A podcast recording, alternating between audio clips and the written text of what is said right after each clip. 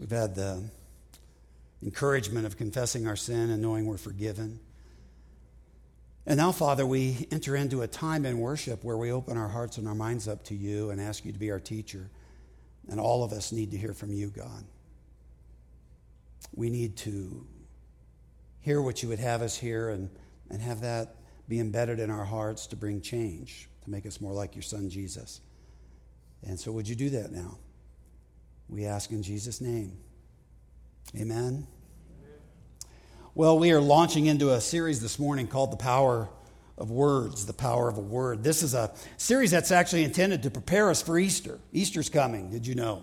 And this is to prepare us for Easter. This is kind of a, I would call it a Lent light series. Okay? Lent started February 14th with Ash Wednesday, like Lent season always does. And so we're a couple of weeks behind. Uh, what's new? However, still, in the spirit of Lent, we want to prepare ourselves for the, the holy week of Easter. We're going to gather here on Good Friday. We're going to focus in on the cross. We'll come back on Easter Sunday. But in all of this time leading up to Easter, we want to invite God to be speaking into our lives. Uh, we want to invite Him to help us grow, make us grow. We want to invite Him to change us as we prepare for Easter celebration. But a problem that most of us has, if we're just frank, is a problem of space, space in our lives. Having the necessary space for God to enter in, for us to hear Him speak, to really let God work in our lives. There's this weird pressure, this little thing inside all of us, even if we don't plan it, even if it's not deliberate, we tend to just fill up our lives and have so much going on, so much happening. There's just not a lot of room for anything more. Am I telling the truth? Yeah. So we hear talks about things like reaching up. Trevor was up here, and you know we have this mantra. We like to rehearse what our mission, what our vision is: reaching up to God, connecting with Him, reaching in, connecting with people, people who know Jesus, people who don't, reaching out, serving, giving, volunteering, sharing our faith. And when we hear those kinds of things, it all sounds good, seems reasonable. But it's pretty overwhelming to hear it and to think about putting it into practice. So we just don't feel we have time for anything more. In this series, The Power of a Word, each week I want to look at just one word. A word that if we practice it, God can use to bring change into our lives, needed change. Our goal each week from now to Easter is going to be to walk through the right up to the cross on Good Friday and right to the empty tomb on uh, Easter Sunday morning. And between now and then, we want to make space for God in our busy lives so that, uh, so that we can hear him speak and hear him talk and have him work and prepare us and change us for that great celebration Sunday that's coming. This morning, we're going to look at one word, and the word is no. That's the word. It's an important word. Uh, it's a word that can liberate us. It can help us set boundaries that we need to set so that there is space in our lives to reach up and in and out, the things we see Jesus doing in Luke 6. The word no is such a vitally important word. There was a time in your life when you loved this word. You were two or three years old. And you said this word recreationally and joyfully and gleefully. Pick up your toys. No. Eat your peas. No. Share with others. No. And then over time, you learn that people like you better if you say yes rather than no. Uh, we don't like it when people say no to us. Um, and uh, they don't like it when we say no to them. And so we learn over time to say yes, yes, yes. And it creates enormous problems in our lives. We say yes to bosses and we say yes to more things being added to the calendar and to our schedule. We say yes to meetings and yes to obligations and yes to burdens and yes to stuff we're going to buy that we don't really need, not if we stop and think about it, and yes to people we barely know and maybe don't even like. Yes, yes, yes until our lives are just crammed full and we are living lives that are decent, respectable, exhausting, fatiguing, resent filled, godless little lives. And the word we need to put into practice, I think, is the word no. Uh, there's an author, Shauna Niequist. She wrote a book in 2016. It's a very interesting book. It's called Present Over Perfect. And she writes these words. She said, And so, if you, like me, have said too many yeses and found that all that hopeful, exciting, wide open intention has actually left you uh, scraped raw and empty. The word that can change everything is no. I know I don't like it either. Yes is fun and sparkly, it's printed on tote bags, but the word no, that's a different matter. What if you saw someone wearing a sweatshirt that just said no? I don't want to sit next to that bundle of fun. But no, she says, became the necessary scalpel I needed to wield in order to remake my life. I think that's a great image. She's, she's captured a great image there. No is the necessary scalpel I need to wield in order to remake my life. Friends, I believe God wants you and me to learn to wield the scalpel of no between now and Easter. The Bible, among other things, of course, is a book filled with some amazing no's. Uh, no's that actually changed the world. If you've ever read any part of the Bible, you've maybe heard of a guy named Joseph in the Old Testament. Uh, he had a lot of reasons to be filled with lots of self pity, to think that he deserved a little pleasure, and uh, he was invited into a sexual relationship by his master's wife. But he knew. I mean, he'd been taught, he understood that that would be wrong, that that would mess him up, that that would not, not in any way honor his God. He had this sense of identity, this sense of mission rooted and grounded in, in his knowledge of God. And so he's able to say no in what was a very tempting, very difficult, pressure packed situation. There were some young men, you've heard of them Shadrach, Meshach, and Abednego. Uh, their lives turned out very differently than they ever expected they would. They had a lot of disappointment. These were young Hebrew noblemen uh, carried off into exile. And they were constrained to serve a Babylonian king. At one point, they are invited to worship an idol. Maybe you know this story. But they too know this is wrong. We, we can't do this. To do this would compromise the very thing that anchors our soul. This would dishonor God. They know that. They know their identity, they know their mission, and so they are able to say, Do you want to say it with me? No. Yeah. One of the great stories of the Old Testament involves a leader by the name of Nehemiah. Maybe you know this story too. Nehemiah, he was in Jerusalem helping rebuild the city of God, specifically the walls around the city. Just an FYI, this is a parenthesis, this is a free throw in. You can do with this what you want. But if you ever do try to glorify God in anything, doesn't matter if it's big, doesn't matter if it's small. I mean, it could be being a parent, it could be volunteering and serving somewhere, it could be uh, just being an excellent employee at work, it could be leading or serving in a church. It doesn't matter. If you ever try to do anything to the glory of God, there will be forces that will try to stop you and distract you. That's just the case. It's just how it is. They will try to pull you away from who God wants you to be and from what God wants you to do. With Nehemiah, it's people who ask him to come meet with them. Again, if you've read the story, you know that uh, they have a very nefarious purpose, it turns out. But in the beginning, you don't really know that. They're just asking to meet. That's all. And uh, they're trying to interrupt him. And it seems like a reasonable request at the time. Probably I would have said, sure, okay, let's sit down, let's meet, let's talk. But this is what Nehemiah says. Nehemiah says, I am carrying on a great project and cannot go down. Why should the work stop while I leave it and go down to you? And then Nehemiah tells us this. He says, Four times they have sent me the same message, and each time I gave them the same answer no, no, no, and no. Good, good. Here's the point if you are clear on your destiny, clear on your identity, clear on your mission, you will get clear on when to say no. But you have to know who you are and you have to know what you are called to do.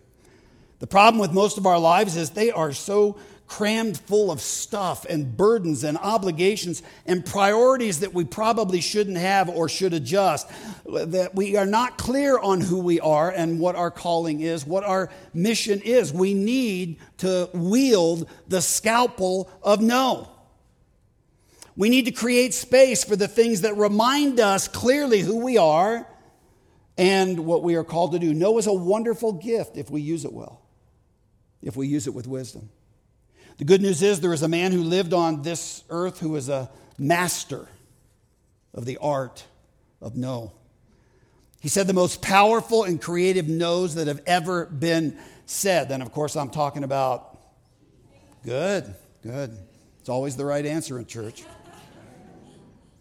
Jesus' ministry actually began with no's. Are you aware of that? What I want to do in the time that we have left is walk through Jesus' three great no's. They are, in fact, no's that we need to practice. We need to embrace, I think. And so here we go. You ready? Jesus has just been baptized, right? And he hears the, the voice of his Father, which actually gives him his identity and seals this sense of call, this sense of purpose that he has. He hears the Father say to him, You are my Son, whom I love. With you I am well pleased. There's nothing better than that. The Father loving the Son. And then in Luke chapter 4, verse 1, we read this Jesus, full of the Holy Spirit, left the Jordan and was led by the Spirit into the wilderness, where for 40 days he was tempted by the devil. He ate nothing during those days, and at the end of them, he obviously was hungry. Now, that 40 day period that's mentioned there in this story is where we get the 40 days of Lent. You probably already knew that. And so, Jesus, you see, is in a situation, he's hungry, he's been fasting, uh, he has a need. He's experiencing appetites, literally appetites. And the devil says to him, If you are the Son of God, tell this stone to become bread. And Jesus answered, It is written, Man shall not live by bread alone. Man shall not live on bread alone. Now, of course, Jesus is quoting the Bible, and all through this encounter with Satan, that's exactly what he does. And there's a really important context to this passage that Jesus quotes. It was written in the book of Deuteronomy, which is a book in the Old Testament. And Moses is, of course, with the nation of Israel that God has created. And he's at the end of his life and he's reviewing everything that God has done for Israel and bringing them out of Egypt. And this is what Moses says He, God, humbled you, causing you to hunger, and then feeding you with manna, which neither you nor your ancestors had known. And this next phrase is key to teach you that man does not live on bread alone, but on every word that comes from the mouth of the Lord. You see, Israel had been taught that man does live on bread alone. Israel was coming out of slavery in Egypt. In fact, uh, Exodus chapter 1, verse 11 tells us that one of their jobs was to build storehouses in the cities of uh, Pithom and Ramses. These two cities, they were storage cities. This is where many of the Jews, perhaps all of the Jews, were working at that time, building storage cities. And the point is, they were taught in Egypt that you cannot trust there will ever be enough. They were taught you have to have more and more and more and more. They were taught in Egypt that it's okay to enslave, it's okay to oppress human beings, to cause them to live in miserable conditions so that the people who have can have more. And so that the people in power can stay in power. And God leads them into the wilderness to teach them a vital spiritual and economic lesson. Namely, that God will provide for them. It is God they need to learn to trust in more than anything else. The rabbis, uh, many centuries ago, had a saying this is it no one could receive the Torah, the Word of God. No one could really receive the Word of God, understand the Word of God, who had not received manna, the care of God, the love of God. I think that's so true. You see, Satan, the evil one, comes to Jesus and uh, tempts him in this very, very area. But there's something about Jesus. Jesus has known the love and the care of God. And Satan tries to get Jesus to act as though his happiness, his sufficiency depends on his stuff, it depends on what he has. And at the moment, he doesn't have bread. Jesus, your happiness, your satisfaction, your hunger, your life requires some bread, so make some, get some. And I'll tell you what, the world will always try to convince you and me that you are what you have. You do live by bread alone. We see in the Bible uh, that when the Bible talks about bread, it's, it's not talking about the stuff necessarily that we make toast out of. Um, bread is a symbol for life. It's a symbol of material goods and satisfaction and the things that make life enjoyable. Jesus, one time, of course, said, I am the bread of life. Ultimately, He is the root, He is the source of life itself. He is the one who sustains life. The evil one says, Define yourself by the stuff you have. The evil one says you should never have an appetite that does not get satisfied. Find your identity, Jesus, in your stuff. Make yourself some bread. And, uh, you know, the way we translate this into our culture, well, we need to have nice stuff, right? Nice house, nice car, nice job, nice money, lots of it, the more the better. If we're honest, every one of us hears this voice all the time Man lives on bread alone. That's one of the central messages of our culture. There's a great theologian, Miroslav Volf, wrote a book, uh, I think it was 2015 or something like that, called Flourishing. It's a great book. Uh, he writes about the need for faith in human life. He says, When we live by bread alone, there is never enough bread. Not enough even when we make so much of it that some of it rots away. When we live by bread alone, we always want more and better bread. He's absolutely right. This is what our world tells us. You are what you have. So if you don't have much, you're not much. It's that simple. Recently, Holly and I have had the privilege of getting counsel from a very good uh, retirement planning group, right? I know it's way too soon, but anyway, we're, you know. And uh, these people look at your finances. I mean, they comb through it with a fine tooth comb and they tell you where you are and what you need for uh, in, in order to retire, right, and not live on the street. Uh, these folks uh, go through all this work, and they have a certain philosophy around this. They talk about five buckets. Five buckets. You need a paycheck bucket, they say, and you need an on deck bucket.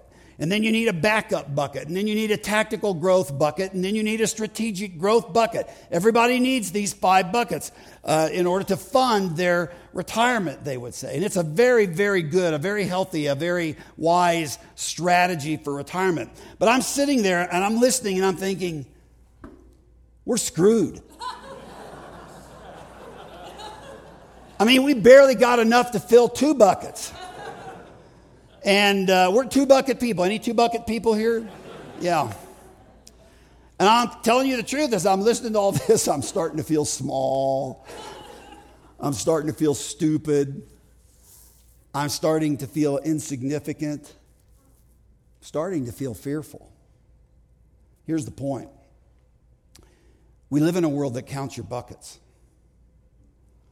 We do. nothing wrong with their philosophy, nothing wrong with trying to get those buckets, you know, having as I'm not saying that, but I'm just pointing out we live in a world that counts your buckets.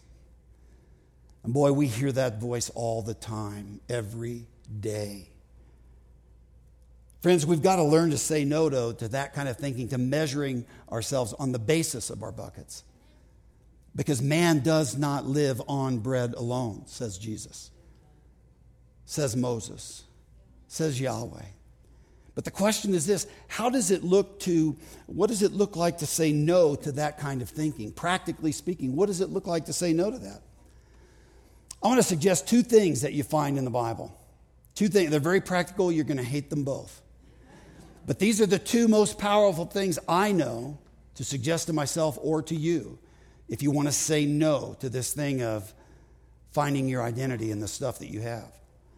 Uh, the first one has to do with giving stuff away. Yay? Yeah. The other has to do with pushing stuff away. One is giving, one is fa- uh, fasting. Both have to do with trusting God. Believe me, both have to do with trusting God and not bread alone. Here at Deer Creek Church, we believe that God has commanded his people to tithe, to live generously, and tithing is a piece of that.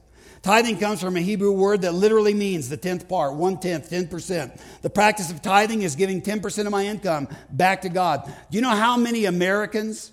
There's been a recent study done. I just got this book and I haven't read all of it, but I've read part of it. Do you know what percentage of the American population gives away 10% of their income to anything?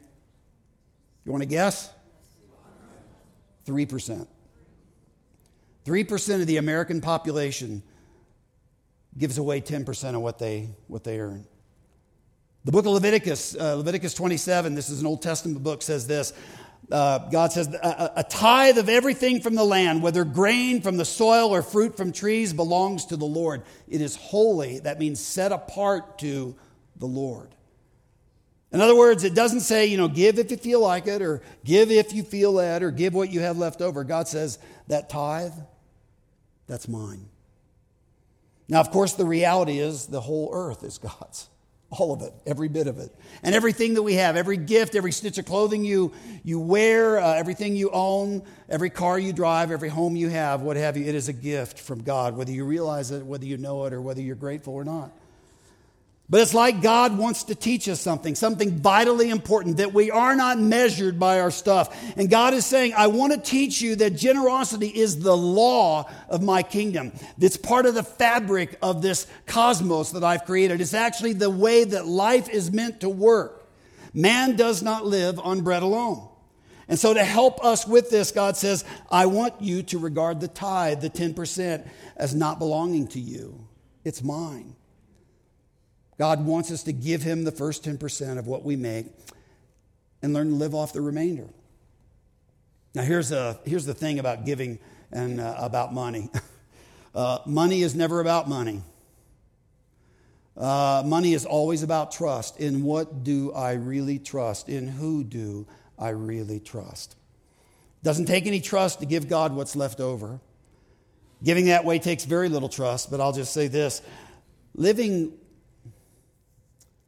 Practicing a tithe is always giving intentionally, it's always giving thoughtfully, it's always giving in a way that's planned, and it's always giving as worship. God was teaching Israel with the tithe to live by faith and to live by trust. Just that simple. And uh, this is just the truth of the human condition, I think, that none of us are really in control ever. We want to be. We think actually that we can be in control if we've got five buckets full. That's what we think, but, but we're not because it can all disappear in the blink of an eye, right? None of us are ever really in control, no matter how many buckets fulls you, bucketfuls you have. But I'll tell you what, when you practice tithing, what you are doing is you are saying no. You are acknowledging that God and God alone is in control. And you are saying, Man does not live on bread alone.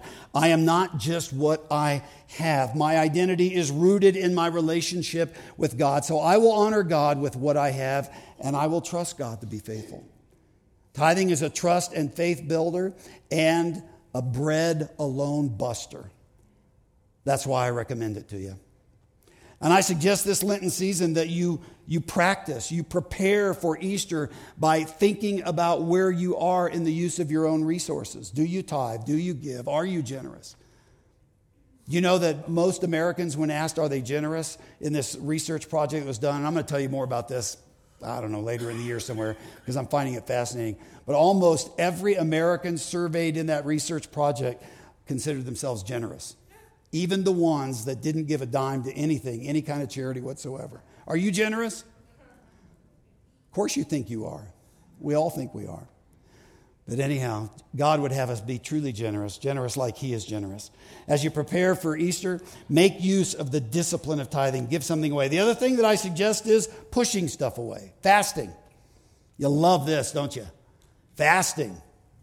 How many of you ever tried fasting? Quite a few of you. That's great.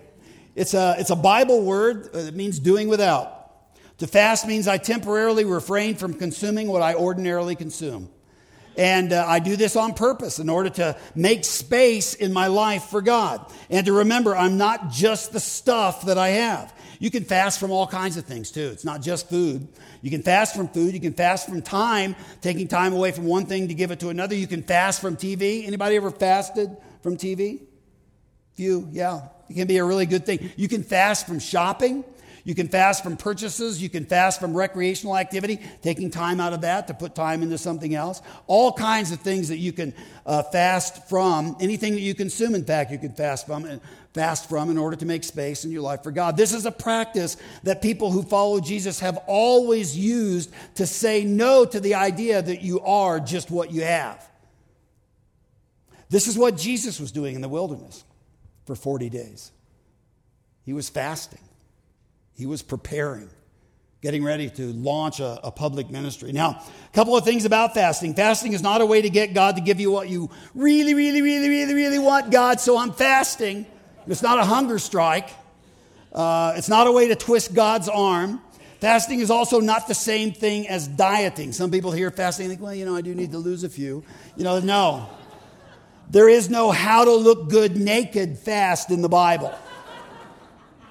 Dieting may be a good thing, but uh, fasting is not dieting. That's not what it's about. When I fast, I'm recognizing that I have appetites. I really do, real appetites. All human beings are creatures of appetite. When you came into the world, you were a little bundle of appetites. It's almost all you were at first. Gimme, gimme, gimme, gimme food, give me attention, give me a dry diaper, give me a warm blanket, give me love, give me sleep. And by the way, as you get older, you start wanting the same things. But it's just something I'm noticing. Now, as we get a little older, we come to realize that there are really smart people working really hard to convince us that we are nothing more than an endless bundle of appetites appetites for food and clothes and cars and houses and recreation. There are people teaching at major research universities who believe that the universe is just a consuming machine and you and I, we are just cogs in that consuming machine. We're just a bundle of appetites. Your life is essentially about satisfying those appetites. That's your identity. That is your purpose. End of story. I'm not making that up. And you know what Jesus says to that? Jesus says, No. That is not who you are. You are an unceasing spiritual being. You are a glorious moral creature. And part of the nobility of being you is that you do not have to be captive to your appetites. You can choose not to gratify an appetite in order to accomplish a greater good. And so when I fast, I pray. It's one of the things I do when I fast. I listen to God. I will sometimes read the Bible and try to hear what it is He's saying to me. I will serve uh, sometimes in a fast deliberately, taking time away from a meal to be able to go and do something, serve. I'm asking God to change me, to refocus me. When I do this, I discover that it's possible to have an unsatisfied appetite and survive. What a revelation that is in our culture. Not only that, I eventually might even learn that it's possible to have an unsatisfied appetite and thrive, you see. And so, my challenge to you this Lenten season is to say no to something. Use the disciplines of giving and the disciplines of fasting, whether it's from food or time or shopping, electronics. You let God lead you on that. Say no to the temptation to believe that you are what you have. And so you've got to get more, more, more, and more. My admonition to you is practice doing without. Now, that's point number one. Point number two and three are shorter. The second no that we see Jesus use uh, in this series of temptations uh, goes like this. Chapter 4, verse 5 The devil led him up to a high place and showed him in an instant all the kingdoms of the world. And he said to him, I will give you all their authority and splendor, for it has been given to me, and I can give it to anyone I want to. Massive amount of arrogance in that statement, but anyway. So if you worship me, it will be yours, Satan says to Jesus. And Jesus answered, It is written, Worship the Lord your God and serve him only. You see the idea here? The subtext? Jesus, you could have the most impressive resume anybody ever had. You have such amazing powers. Use them. You could use them to do what no one else has ever done. The temptation, I think, the subtext is you are what you do.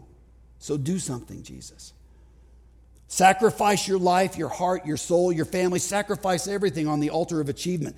The first temptation is you are what you have. The second is you are what you do. If you don't do much, you're not much. Man, do we succumb to this temptation, friends. I love how Jesus answers this temptation. He goes off into the wilderness for 40 days and he just connects with the Father. That's what he's doing.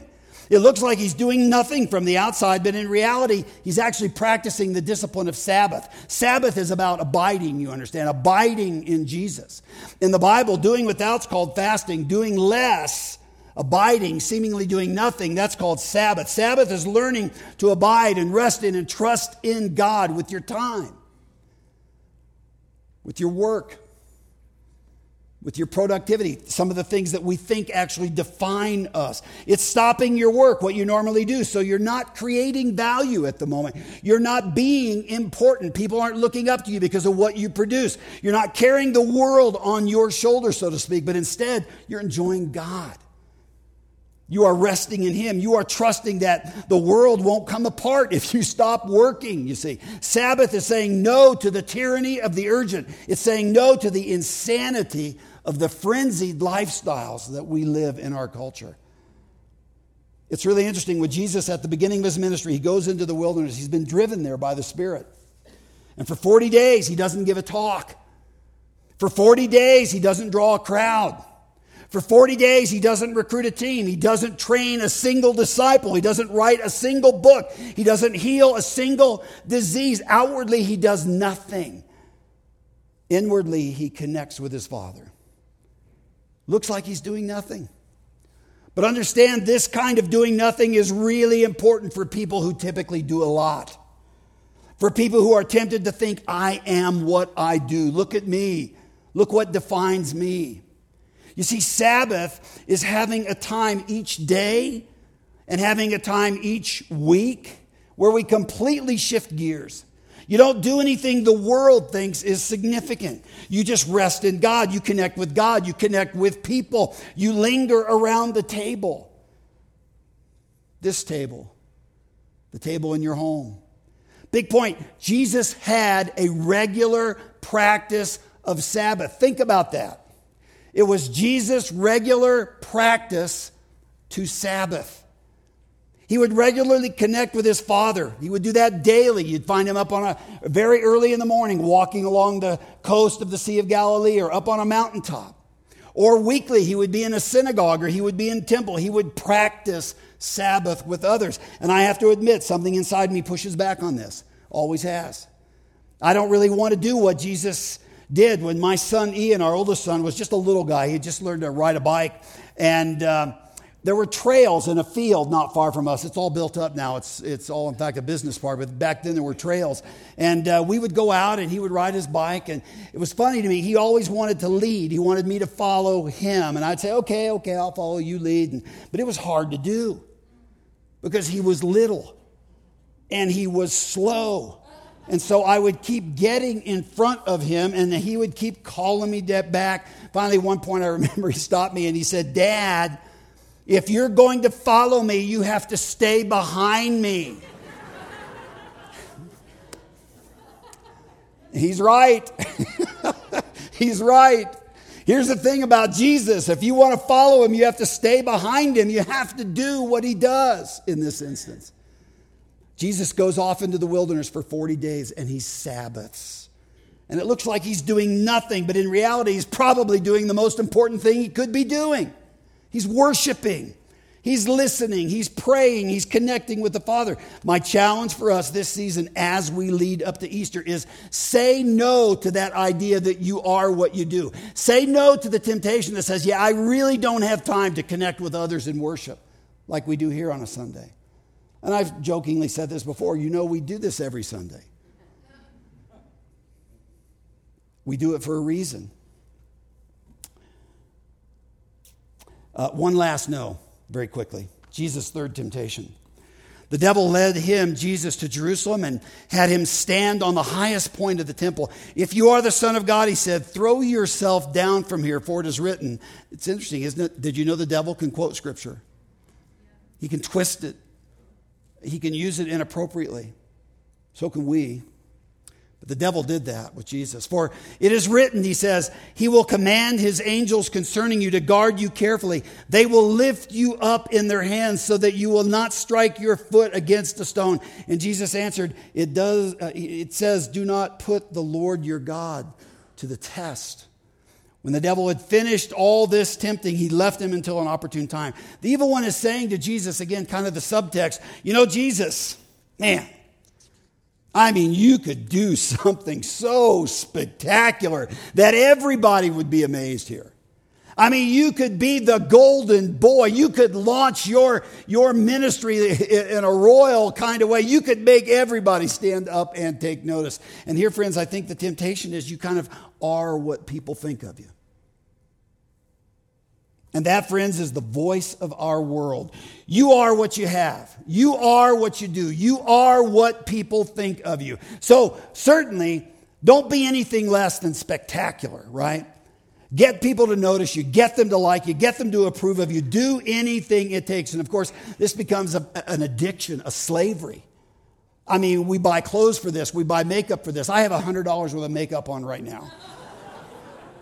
I wish, but uh, you probably wish. Actually, I don't care. But uh, you think about Jesus, the sinless Son of God. Who in his life did Jesus not disappoint? It's amazing when you look at the Gospels. Uh, the crowd says to Jesus in John chapter 6, Hey, we want you to be our king because, man, nobody can do the stuff that you're doing. And Jesus says no. And he disappoints them. The religious leaders, the Pharisees, just march through the Gospels. You'll see it. They're constantly saying to Jesus, Hey, you're not living up to our standards. Jesus, what's with that? You're hanging out with the wrong people. You need to observe our customs. You need to follow our rituals. You need to be like us, Jesus. And Jesus says no. And he disappoints them. His mom and his brothers come to him at one point in his ministry, and it's kind of a frenzied, hectic time. And they say to Jesus, in essence, He's crazy. Jesus, you're crazy. You've lost your mind. You're insane. You need to come home and stop all this insanity. And Jesus says no, and he disappoints them. Herod said to him one time, this is, of course, after, uh, this is um, just before his crucifixion. Herod wants him to do a miracle for him. Herod's excited that he gets to interview Jesus and he wants Jesus to do and Jesus says no and he disappoints them. James and John, you all know this. Jesus, they come to Jesus one day and they say, Jesus, let one of us sit on your right and one of us sit on the left. It'll be great. Just the three of us, just the three of us, Jesus, yes. And, and Jesus says no. And he disappoints them. He disappointed everybody in his life except his father. The practice around this one is very simple. It's just do the thing that honors God. Period. Regardless what people think. Let go of the need to have human approval. Let people be disappointed in you if you are following Jesus. Be okay with that. Say no to the things you need to say no to. When somebody is not happy, just, just be okay with that. Bottom line, you are not what you have. You are not what you do. You are not who people think you are. Your identity is rooted and grounded elsewhere. It is, in fact, rooted and grounded right here in this meal. In what this meal means, what this sacrament that we have on the table means. When Jesus was hanging on a cross, some of you know this, the crowd cried out to Jesus, Hey, hey, Jesus, save yourself. Why don't you come down off the cross? They said to him. And at the price of his own humiliation and his own suffering and his own life, Jesus said no. You see, he hadn't come to save himself. He had come to save people, a people for himself, and he had come to save you, and he had come to save me. And, and friends, that is our identity. We are his people if we know him, if we follow him. And that is our mission, that is our purpose to glorify God and to enjoy Him forever. That's our mission. That's our purpose. That's who we are. And this week, my challenge to you is to wield the scalpel of no in order to make your life what your life ought to be. Say no.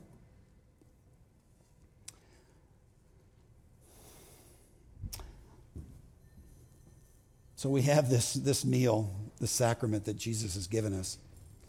It's a meal of hospitality. Uh, it's a meal of remembering because in it we remember the broken body of Jesus. Jesus said, This bread is my body broken for you. Do this in remembrance of me. And every time Christians gather around this table, we're reminded of the broken body of Jesus Christ for us. We're reminded that Jesus said no and he stayed on the cross and he died on the cross for us. Jesus took the cup in that upper room with his disciples and he said, This cup is the new covenant in my blood, which is shed for many for the remission of sin. He gave it to the disciples and he told them to drink it. The shed blood of Jesus and the broken body of Jesus. These are the symbols that we embrace by faith, and by faith we we experience the forgiveness and the grace and the goodness of God in Jesus. Our faith is strengthened, our spirits are nourished when we come to this table. Again, the key ingredient is faith. It's faith, it's trust in Him and Him alone. We bring our sins even to this table, confessing them, repenting of them, and we have the knowledge that He has forgiven us. And so we invite you to the table if you know Jesus, if you follow Jesus, if you trust in Jesus and Jesus alone to save you, to rescue you, then we invite you to participate with us. Parents, if your children are here with you, be sure that they're at a place where they know Jesus. If not, use this as a teaching time for them. You know, let them know what it is you are doing. But um, and if you don't know Jesus, put your faith in Him, trust in Him. Um, if that's not the place uh, that you're at quite at this moment, then we just encourage you to sit in your seat and think and reflect. And, and we're delighted that you're with us. But this is a this is a family meal for people that have been adopted into the family of Jesus because of faith. I'm going to ask the um, elders to come forward who are going to serve us, and as they do, I'm going to pray. Father, we have on this table um, the reminder of Jesus' broken body and his shed blood. And we come to this table thankful and grateful for what Jesus has done.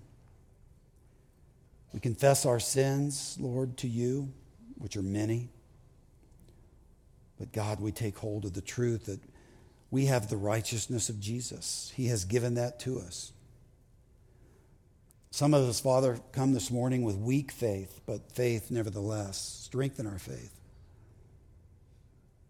All of us, God, need you to strengthen our faith, need you to nourish our spirits, our souls, as we feed on Jesus. We give thanks to you for this sacrament, this sign and seal of the work of Jesus on the cross.